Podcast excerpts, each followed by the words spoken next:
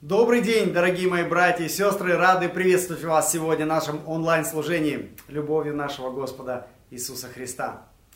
А, прошла еще одна неделя, еще одна неделя лета. А, судя по статистике, неделя была опять непростая.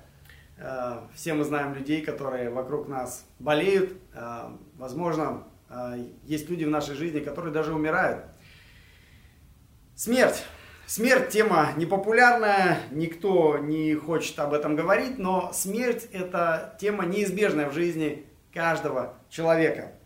И мы, как мудрые люди, должны размышлять об этом и готовиться к этому важному событию в жизни каждого человека. А, несколько недель мы уже с вами говорили о том, как нам правильно жить, как верующие должны жить. И сегодня мы будем говорить о том, как мы, как верующие люди, как нам правильно умирать. Потому что, к сожалению, все мы с вами знаем примеры, как жить неправильно и как умирать неправильно.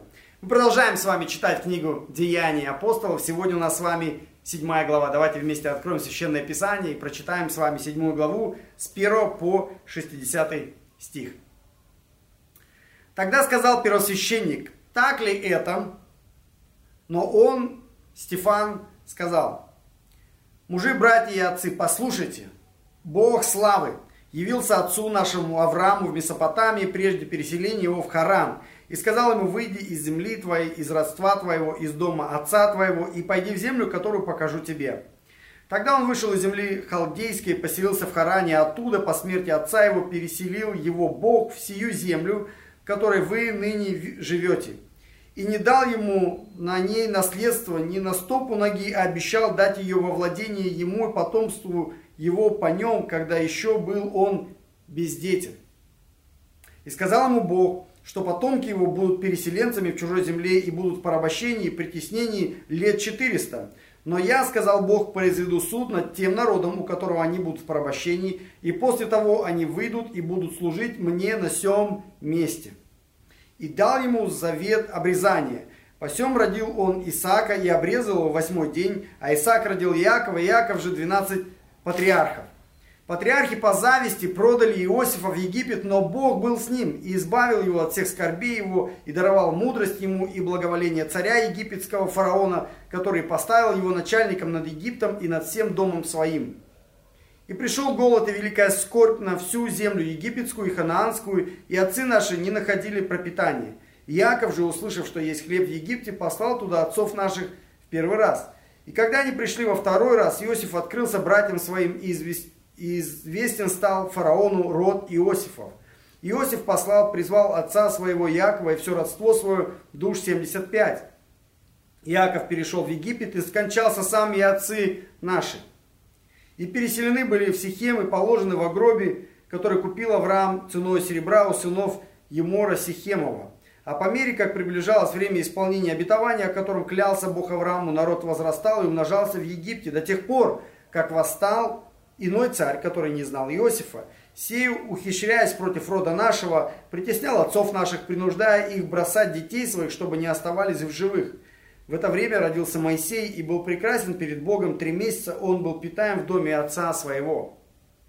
А когда был брошен, взяла его дочь фараонова и воспитала его у себя как сына.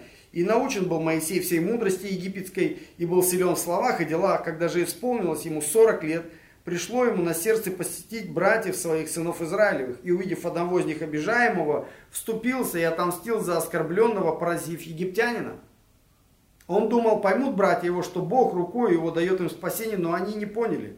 А на следующий день, когда некоторые из них дрались, он явился и склоняя их к миру, говоря, вы, братья, зачем обижаете друг друга? Но обижающий ближнего оттолкнул его, сказав, кто тебя поставил начальником и судьей над нами? Не хочешь ли ты убить и меня, как вчера убил египтянина? От сих слов Моисей убежал и сделался пришельцем в земле Мадианской, где родилось у него два сына. По исполнении сорока лет явился ему в пустыне горы Синая ангел Господень в пламени горящего тернового куста. Моисей, увидев, дивился видению, а когда подходил рассмотреть, был к нему глаз Господень. Я Бог отцов твоих, Бог Авраама, и Бог Исаака, и Бог Иакова. Моисей, объятый трепетом, не смел смотреть. И сказал ему Господь, сними обувь с ног твоих, ибо место, на котором ты стоишь, есть земля святая. Я вижу притеснение народа моего в Египте и слышу стенание его, и не шел избавить его, и так пойди, я пошлю тебя в Египет. Всего Моисея, которого они отвергли, сказав, кто тебя поставил начальником и судьей, всего Бог через ангела, явившегося ему в терновом кусте, послал начальник и избавителем. Сей вывел их, сотворив чудеса и знамения в земле египетской, и в Черном море, и в пустыне, продолжаемой в продолжении сорока лет – это тот Моисей, который сказал сынам Израилевым, пророка воздвигнет вам Господь, Бог ваш из братьев ваших, как меня, его слушайте. Это тот, который был в собрании в пустыне с ангелом, говорившим ему на горе Синай с отцами нашими, и который принял живые слова, чтобы передать нам, которому отцы наши не хотели быть послушными, но отринули его и обратились сердцами своими к Египту, сказав Аарону, сделай нам богов, которые предшествовали бы нам. Ибо с Моисеем, который вывел нас из земли египетской, не знаем, что случилось. И сделали в те дни тельца и принесли жертву идолу, веселились перед делом рук своих. Бог же отвратился и оставил их служить воинству небесному, как написано в книге пророков. Дом Израилев, приносили ли вы мне заклание и жертвы в продолжении сорока лет в пустыне?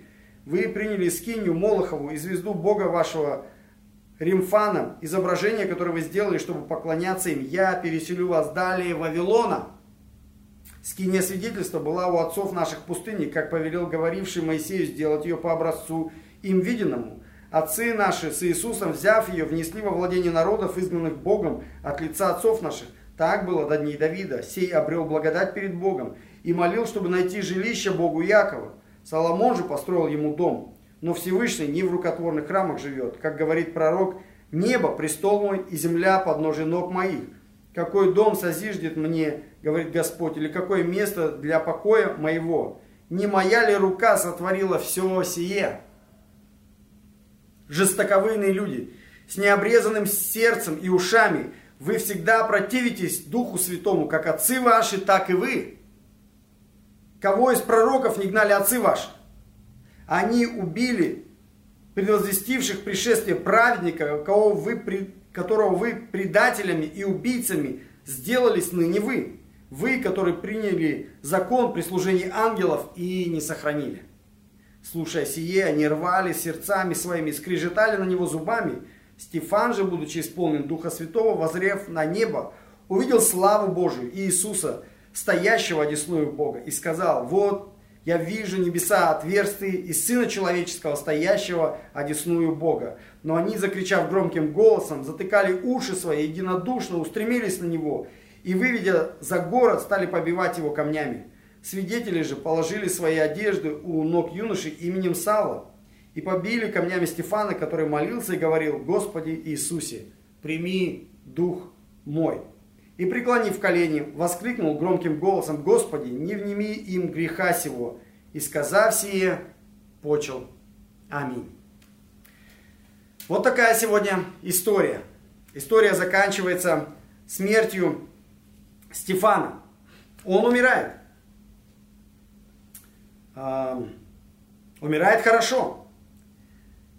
Мы все люди рано или поздно все умрем.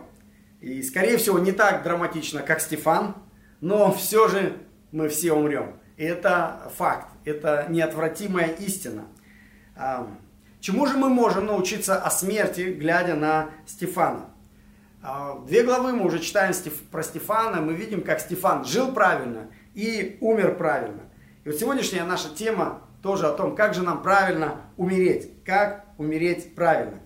И в сегодняшнем а, истории есть три важные моменты. Глядя на Стефана, мы видим, чтобы умереть правильно, нам нужно умирать, молясь Иисусу. Последние два стиха там написано, что э, мы видим Стефана, который молится. Молится Иисусу. Он говорит, Господи Иисусе, прими дух мой. Прими, дух означает жизнь. Прими жизнь мою. А, это его молитва. Молитва о себе, молитва о своей жизни, о своей душе, а, молитва о своей смерти. Господи Иисусе, прими жизнь мою. Это хорошая молитва. И чтобы молиться этой молитвой, нам не обязательно ждать момента смерти. Этой молитвой мы можем молиться каждый день. Когда мы просыпаемся, мы понимаем, сегодня мы живы, и наша жизнь всецело находится в руках Бога, мы молимся этой молитвой. Господи Иисусе, прими сегодня жизнь мою. Вся моя жизнь сегодня принадлежит Тебе. Она находится в Твоих руках. прими, Господи Иисусе, прими жизнь мою. Ну и, конечно, это хорошая молитва а, на пороге смерти, когда мы понимаем, что мы переходим из одной жизни в другую, в жизнь вечную, мы молимся и говорим, Господи Иисусе, прими жизнь мою. И написано, и сказав сие почел. Интересное слово почел. Что значит почевать? А, почевать означает спать спокойно. Неожиданный глагол для человека, которого побивают камнями, который убив... которого убивает разъяренная толпа, который находится в таком эпицентре агрессии. Его смерть описана словом «почевал». Он уснул, уснул спокойно. Почему автор книги Деяний использует такой необычный глагол? Он хочет донести до нас, что смерть верующего человека, какой бы она ни была, это, это почивание. А, это образ сна. Что такое сон? Когда один день заканчивается, и ты понимаешь, что завтра будет новый день, но чтобы тебе войти в этот новый день, тебе нужно уснуть. То есть сон – это переход от одного дня в другой день. Один день закончился, наступает новый день, и чтобы перейти, а, этот переход называется сон. Точно так же и смерть является переходом из одной жизни в жизнь новую, в жизнь вечную. Одна жизнь заканчивается, мы засыпаем, чтобы перейти в новую жизнь, в жизнь вечную. Поэтому автор использует именно такой термин – почевать, спать спокойно. Он уснул спокойно, для того, чтобы мы не боялись смерти. А, апостол Павел будет писать знаменитые слова, да, что ни ангелы, ни настоящее, ни будущее, ни смерть. Да, там одно из важных характеристик, что смерть не отделяет нас от Иисуса Христа. Смерть соединяет нас со Христом. Когда мы умираем, мы не становимся дальше от Бога или дальше от Иисуса. Мы становимся ближе к Нему. Мы входим в Его Царство. Поэтому верующий человек, верующий в Иисуса Христа, тот, кто молится Иисусу Христу, он не, не боится смерти, он не должен бояться смерти, потому что смерть – это переход в жизнь вечную. Поэтому в момент смерти и в момент жизни мы молимся за себя. Господи Иисусе, в руки Твои отдаю жизнь мою. Но Стефан молился не только за себя, он молился и за окружающих людей. Мы видим в момент кризиса, в момент серьезного конфликта, его забивают камнями. Это все все агли, да, то есть все страшно, все неприятно, а, отвратительно картина, но мы не слышим проклятий из его уст, мы не слышим ругательства, мы не слышим мата в адрес других людей. Мы видим благословение. Он молится за других людей. Самую критическую минуту своей жизни, на пороге смерти. И это, это хороший пример для нас, когда мы с вами находимся в кризисе, в том числе и когда мы находимся на пороге смерти – что выходит из наших уст? Мы молимся за, за себя наверняка, но какой молитвой? А, молимся ли мы за других? Иисус молился перед смертью за других. Стефан молится перед смертью за других. Он благословляет их во все сферы жизни. И мы должны благословлять окружающих нас людей во все сферы жизни, особенно в духовном. Мы молимся за наших близких, за наших родных, за наших друзей, соседей и даже за наших врагов, как молился Иисус, как молился Стефан. И в первую очередь чтобы все они примирились с Богом. О чем он здесь молится? Не вмени им грех их. Грех страшен, потому что он отделяет нас от Бога. Он молится, чтобы эти люди примирились с Богом. Это самое большое благословение для любого человека. Итак, чтобы умереть правильно, нам нужно умереть, умирать, молясь в этот момент Иисусу. А второе важное наблюдение, второй важный принцип. Мы умираем правильно, когда мы не только молимся Иисусу, но и когда мы смотрим на Него. Посмотрите, в 55-56 стихе написано, Стефан, будучи исполнен Духа Святого, возрев на небо, он смотрит на небо и увидел славу Божью и Иисуса, стоящего одесную Бога, и сказал, вот я вижу небеса отверстые и Сына Человеческого, стоящего одесную Бога. А, то есть Стефан не просто молится Иисусу в какой-то безызвестность, он видит в этот момент Иисуса, он видит его физически, и он разговаривает с ним. Его молитва это не просто а, какое-то послание в далекие небеса. Его молитва это разговор с личностью, которая присутствует в его жизни, которую он физически видит. И что он видит? Да? Он смотрит не по сторонам, не на все эти обстоятельства, не на все эти гримасы и наполненные злобой лица, на скрежет зубов, на камни, которые в него летят, на кровь, которая по нему бежит, на разорванную одежду, на поломанные кости. Он не на это смотрит, хотя все это присутствует в его жизни. А в момент кризиса, в момент смерти он смотрит на небеса. Он смотрит на небеса. И это хороший принцип для нас, когда мы находимся на пороге смерти или в любой кризисной ситуации. Куда мы смотрим? Мы смотрим на внешние обстоятельства, на людей, которые а, что-то замышляют против нас, или делают против нас, или говорят против нас какую-то ложь, или мы в этот момент смотрим на небеса. Это важно, это важно, потому что если мы смотрим на, вокруг, все, что нас ожидает, это печаль, депрессия а, и, унылое состояние духа, души и тела нам нужно смотреть на Иисуса. И что он видит? Он, он смотрит на небеса, написано, я вижу, что небеса открыты. А, и это замечательная новость, что небеса не за семью замками, не за дубовыми какими-то воротами, не за железобетонной а, стеной. Небеса открыты, потому что Иисус вошел, Он открыл эти ворота в небеса, Он умер и воскрес, и теперь Эдем, небеса открыты, ворота открыты. И это здорово, это замечательная новость не только для Стефана, а для всех для нас. Небеса открыты теперь через жертву Иисуса Христа. И что он видит через эти небеса? Написано, он видит сияние славы Божией, он видит свет славы Божией. А, и это здорово. Просто представьте себе, что вы видите а, небеса, а, вы видите врата Царства Небесного открыты, и оттуда разлива, раз, разливание, разлитие сияния славы Божией. И что он еще там видит в воротах Царства Небесного? Он видит самого Иисуса. Написано, что я вижу, как Иисус стоит. Удивительно, что Иисус, написано, стоит, когда, он, а, когда Стефана побивают камнями. Во всех остальных отрывках а, Священного Писания, Библии, а, которое описывает состояние Иисуса на небесах, написано, что Он восседает, что Он сидит на троне Царства Небесного. Единственный отрывок, когда написано, что Иисус стоит – это вот отрывок. Книга Деяний, 7 глава. В момент, когда Стефана побивают камнями, когда Стефан находится на пороге смерти, мы видим Иисуса, стоящего воротах Царства Небесного. Почему? Давайте подумаем. Иисус, уходя, сказал своим ученикам, гнали меня, будут гнать и вас. Ученик не выше своего учителя. Все, что, все как, как, какую жизнь прожил я и какую смерть прожил я, все то же самое ждет вас. Если вы хотите быть со мною, то вы будете жить жизнью, которую прожил я, и, и, и будете умирать так же, как умираю я, потому что ученик не выше учителя. И мы видим эти параллели между Стефаном и Иисусом. Мы видим, что а, жизнь Иисуса была наполнена Святым Духом, и мы видим жизнь Стефана, который две главы уже написано, как его жизнь наполнена Святым Духом.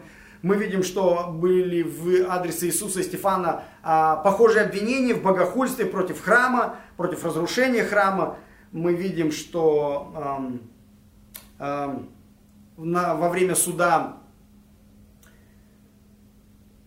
за несколько месяцев до вот этого Синедриона Иисус сказал Синедриону, вы отныне увидите а, Сына Человеческого а, на троне небесном. И вот а, те же самые люди сейчас смотрят на Стефана, которые судили Иисуса, которые убили Иисуса, распяли его. Те же самые люди, которые слышали слова Иисуса, что вы увидите Сына Человеческого на, на троне небесном. Эти самые люди сейчас слышат Стефана, который говорит, я вижу Сына Человеческого, который э, стоит в воротах Царства Небесного. Э, и у Иисуса, и у Стефана была заключительная молитва. И тот, и другой молился, прости им грехи их. Э, и тот, и другой последними словами было, э, Господи, прими Дух мой, в руки твои предаю Дух мой, молился Иисус, а Стефан молился, прими Дух мой. И тот и другой э, умерли за городом, их обоих вытащили из, насильно вытащили из Иерусалима, э, обоих сопровождала толпа в таком э, экстазе, в, жа, в, с жаждой зрелища и крови, а во времена, то есть в момент с Иисусом они кричали, распни его, распни, даже а, Понтий Пилат не мог успокоить и урезонить, и логически разговаривать с этой разъяренной толпой. Здесь мы видим, как они принимают решение забросать а, Стефана камнями, не имея на это даже юридического права. Иудеи не имели право применять смертную казнь. Даже если бы они применили смертную казнь, она должна была пройти по закону. То есть мы не видим законной э, казни, мы видим просто суд Линча. Да? То есть разъяренная толпа побивает камнями. В Ветхом Завете есть четкие правила, при, каких, э, при каком грехе использовала смертная казнь, в том числе побиение камнями, и как она должна быть осуществлена. То есть там есть четкие правила. А здесь никаких правил никто не соблюдает, просто разъяренная толпа забрасывает его в ярости камнями. И мученическую смерть мы видим, как в жизни Иисуса, то есть смерть не была мгновенная, также и в жизни Стефана. То есть э, смерть не мгновенная, это длительное время человек умирает в мучениях. Вот о чем говорил Иисус. Ученик не больше учителя.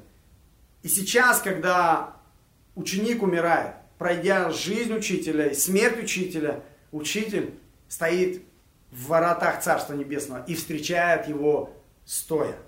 Это, это признак почета. Да? То есть подумайте, когда вы приходите кому-то в гости, вы пришли кому-то в гости, домой приехали, и вас никто не встречает. И вы заходите домой, и вас никто не встречает у ворот, вас никто не встречает в дверях, и вы заходите, и человек там сидит где-то на компьютере, работает, говорит, а, проходите, проходите, там, там, налейте себе чая, там, покушайте и, и, и идите домой. Да, то есть нам, нам будет очень некомфортно и неуютно от такого гостеприимства в кавычках.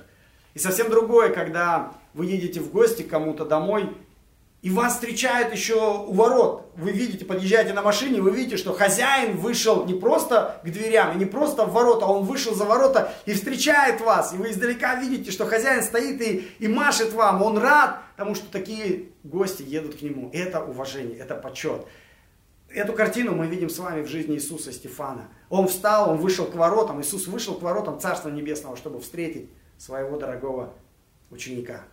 Он встречает встречает своего брата, который умирает за веру в него, стоя. Вот, вот пример. И Стефан в этот момент, он понимает, что он со Христом одно. Что смерть не отделяет его от Иисуса, но объединяет. Иисус умер, и я умру. Если для Иисуса было нормально, значит нормально и для меня. Иисус без греха, и я уже прощен. Иисус воскрес, и я воскресла вместе со Христом. Иисус праведен, и я праведен. Иисус Сын Божий, и я Божье дитя. Иисус живет вечно, и я буду жить вечно в Иисусе Христе. Стефан верит в это. И это дает ему силы умереть правильно.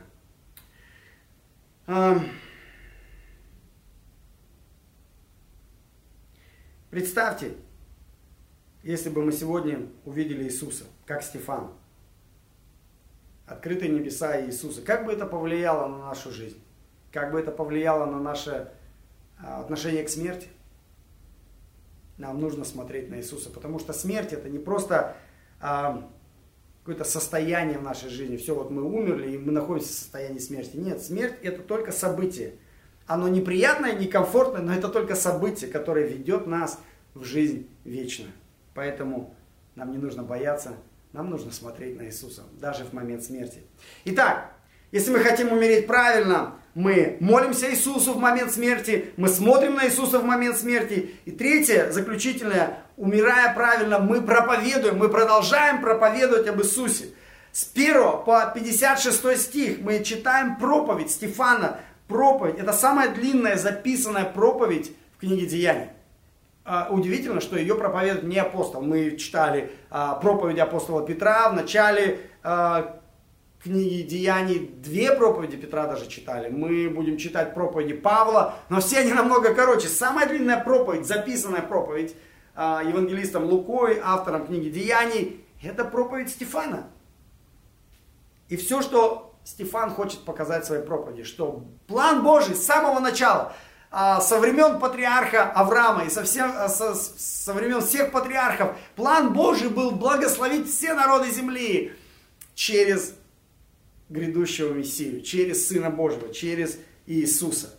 Это был план, как Бог осуществлял через патриархов, через Иосифа, через Моисея, через Давида. И в конце концов он приходит к этому простому факту что Израиль с самого начала был неверен Богу, и он неверен Богу до сих пор. Всю историю Израиля они противились Богу, противились Божьему плану и противились Божьему благословению, которое Бог хотел благословить для всех людей. И э, Стефан заявляет, это вы, Вы были такими, и вы остались такими. Он говорит, жестоковыйные люди с необрезанным сердцем. Стефан не сам придумывает э, эти ругательства. Э, это слова Ветхого Завета. В Ветхом Завете пророки постоянно обращались к народу израильскому такими словами. Вы народ жестоковыйный. Жестоковыйный это значит ваша шея упрямая, жесткая. Вы не готовы смириться, вы не готовы послушаться Бога, вы не хотите принять Божье благословение, вы не хотите принять Божьего посланника, вы не хотите принять Божье послание. Вы сами для себя боги. Вы народ жестоковыйный, вы народ с необрезанными сердцами. В Израиле была практика, как символ установления а, завета между Богом и Израилем, все мужчины должны были обрезывать крайнюю плоть. Но Бог говорит, это обрезание не имеет никакого смысла, если ваше сердце не обрезано. То есть признак отношений с Богом, это не просто обрезанная крайняя плоть, это обрезанное сердце. Сердце, которое кровоточит, сердце, которое смиренное. А, как узнать? Да, обрезано ли твое сердце или не обрезано. Мы не можем заглянуть внутрь и посмотреть. Мы можем, конечно, сделать УЗИ или там что-то еще, провести исследование сердца, кардиограмму провести. Но эта кардиограмма не покажет, обрезано ли наше сердце. Как узнать, обрезано ли мое сердце? Надо посмотреть на свою шею. Если моя шея жестоковыйная, если я упрямый, если я противлюсь Богу, если я противлюсь Его Слову, противлюсь Его воле, значит я жестоковыйный. А если я жестоковыйный, значит мое сердце до сих пор еще не обрезано. И Стефан продолжает, он прямо им говорит, вы жестоковыйный народ, вы люди с необрезанным сердцем, вы предатели и вы убийцы праведника, того самого, который Бог обещал с самого начала, в книге Бытия, еще в третьей главе Бог обещал дать, дать Избавителя, который избавит нас от грехов, откроет двери Царства Небесного и введет нас в небеса. Вы его предали, и вы его убили.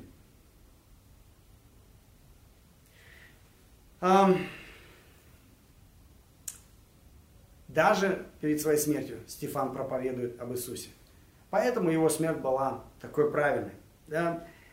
Что эта история значит для нас с вами сегодня, здесь и сейчас? Возвращаясь к вопросу, как же нам умереть правильно? Как же нам умереть достойно? А глядя на Стефана, мы знаем ответ. Перед смертью, если мы молимся Иисусу, если мы смотрим на Иисуса, если мы продолжаем говорить об Иисусе другим людям, мы умираем правильно, мы умираем достойно, мы умираем а, для славы Божьей на такую смерть приятно смотреть, о такой смерти приятно вспоминать и приятно говорить. Такая смерть передается из уста в уста следующему поколению верующих. И церковь помнит такие смерти. Но как это возможно? Когда мы читаем эту историю, кажется, мы же простые люди. Разве мы можем так умереть? В чем был секрет Стефана? А об этом написано пять раз а, в книге в этих двух главах повторяется, что он сделал это не своими силами. Лицо его было как лицо ангела, оно сияло в момент убийства, жестокого убийства, зверства. Его лицо было как лицо ангела. Где он взял для этого силы? Это не его человеческие силы. Написано, что он делал это в 55 стихе силой Духа Святого. И для него это не была одноразовая акция какая-то. Он не просто всю жизнь жил как попало, и вот в момент смерти Бог наполнил его Духом Святым. В предыдущей главе четыре раза упоминается, что он был наполнен Святым Духом. То есть для Стефана это был образ жизни. И поэтому, когда пришло время умирать, он и умер, наполненный Духом Святым. У него и перед смертью была сила молиться Иисусу, а, смотреть на Иисуса и проповедовать о Иисусе, потому что он был наполнен Духом Святым не только перед смертью, но и в течение всей жизни. То же самое касается и нас с вами. Если мы хотим умереть, наполненные Духом Святым, нам нужно жить сегодня, наполненные Духом Святым. Каким образом, мы уже об этом говорили, нам нужно быть частью церкви, обязательно важно быть частью поместной церкви, нам нужно пребывать в Слове, пребывать в молитве и жить в повиновении Слову Божьему, в повиновении воле Божьей. Вот эти четыре а, вещи, о которых мы говорили уже в предыдущей проповеди. Если у нас будет сила Духа Святого, мы сможем жить правильно, и мы сможем умереть правильно. Это касается верующих в Иисуса людей. А что быть тем, кто не, до сих пор еще не верит в Иисуса? Возвращаясь к проповеди Стефана, личная вера в Евангелие, она фундаментальна. Если вы до сих пор еще не верите, проверьте свою жестоковыйность. Может быть, вы, может быть, Стефан говорит это о вас, может быть, вы человек жестоковыйный, может быть, вы свою волю и свое упорство и упрямость свою ставите выше Евангелия, радостной новости и выше Слова Божьего. Может быть, ваше сердце до сих пор не обрезано. Но Слово Божье говорит, человек жестоковыйный, с необрезанным сердцем, без веры в Иисуса Христа, не войдет Царство Небесное. Ворота, которые открыты, а, через эти ворота человек не пройдет с необрезанным сердцем. Чтобы вам обрезать свое сердце сегодня, вам нужно помолиться простой молитвой. Той молитвой, которой молился Стефан. Господи Иисусе, прими жизнь мою. Это простая молитва, но если она сказана с чистым сердцем, а, если она ведется Духом Святым, этой молитвой мы обрезаем свое сердце. Бог Духом Святым обрезает наше сердце. Бог дает нам возможность жить по Его воле, не жестоковыно, но в смирении, с радостью выполнять Его Слово. И это, если, это, а, если речь идет о вас, сегодня у вас есть замечательная возможность принять такое решение. Давайте помолимся. Отец Небесный, спасибо Тебе за Твое Слово, которое говорит нам о радостях, которые есть в нашей жизни, кризисах, которые бывают в нашей жизни, и в том числе о таком важном событии в жизни каждого человека, как наша смерть. Нам иногда некомфортно об этом говорить, думать, размышлять, и тем более к этому готовиться. И мы думаем очень часто, что если мы просто не будем об этом думать, это каким-то образом облегчит нам сам момент смерти. Но это неправда, это, это глупость, это заблуждение. Мы, как мудрые люди, хотим э, быть готовы ко многим важным событиям в нашей жизни, серьезным событиям в нашей жизни, в том числе события, которые называются смерть. Мы хотим жить правильно, и мы хотим умереть правильно. И сегодня, через сегодняшнее слово, через историю Стефана, его смерти, ты показываешь нам, как не только жить правильно, но и умереть правильно. Умереть правильно, это значит даже в самый последний момент. Молиться тебе, Иисус, смотреть на тебя и продолжать проповедовать о тебе до самого последнего вздоха. И все это мы можем сделать только силой Духа Святого. Не своими человеческими силами, но силой Духа Святого, который ты даешь нам, когда мы пребываем в церкви, пребываем в Слове, пребываем в молитве и повинуемся Тебе. Я молюсь сейчас за всех моих братьев и сестер, принадлежащих нашей церкви или других церквей, которые, может быть, смотрят это видео, чтобы Ты прямо сегодня, Господь, продолжал наполнять нас своим присутствием, своим святым духом, чтобы мы могли жить э, в это непростое время, в моменты кризиса, в моменты болезни, в моменты, когда наши близкие болеют и, возможно, даже умирают.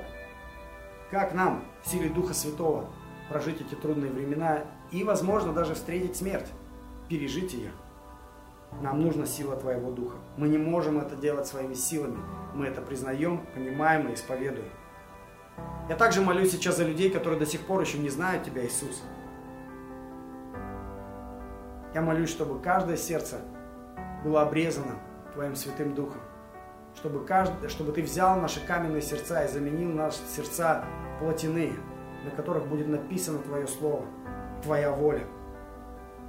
Господи, не дай никому из нас быть человеком жестоковыйным, который будет отвечать перед э, лицом Твоим, перед лицом судьи за нашу жестоковыйность, за то, что мы жили по своей воле, а не по Твоему Слову. Благослови, Господь, нас. И сегодня, Господь, дай нам помолиться простой молитвой. Господи Иисусе, прими жизнь мою. Той молитвой, которой молился Стефан, той молитвой, которой молимся каждый день. Господи Иисусе, прими жизнь мою. Господи Иисусе, прими жизнь мою. Это Твоя жизнь.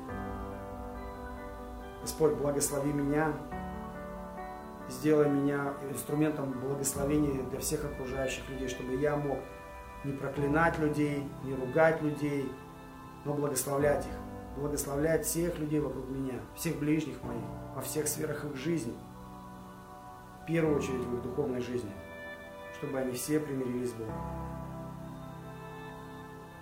Во имя Иисуса Христа молимся.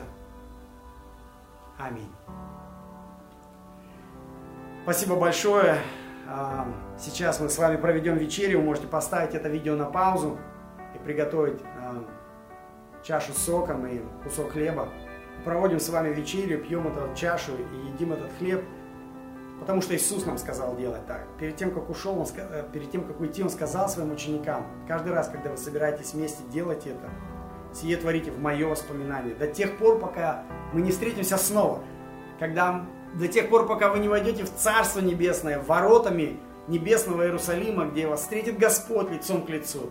И мы сядем за большим столом, и будет большой пир, и мы будем есть новое, пить новую чашу и есть новый хлеб в Царстве Небесном. Это будет замечательное, радостное событие. Иисус говорит, готовьтесь к этому, чтобы вы были готовы к этому.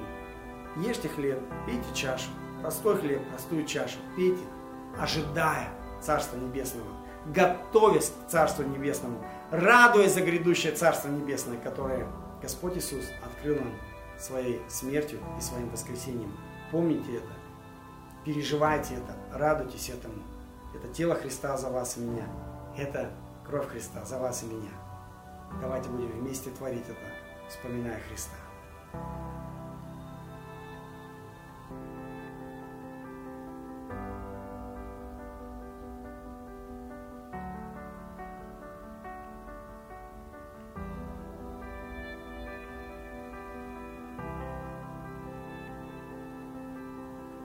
Спасибо большое, что были сегодня с нами.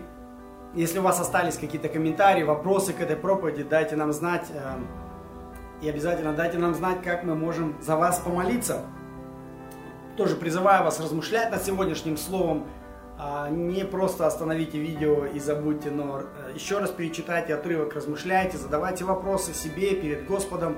Обсуждайте это в вашей домашней группе, с членами вашей семьи, с вашими верующими и неверующими друзьями. И, конечно же, а, Будет замечательно, если вы сможете а, своими финансами поддержать служение нашей церкви. Это служение добровольное, вы можете перейти по ссылке к описанию к этому видео. А, и пусть Господь благословит вас. Давайте прославим Его в заключительной хвале.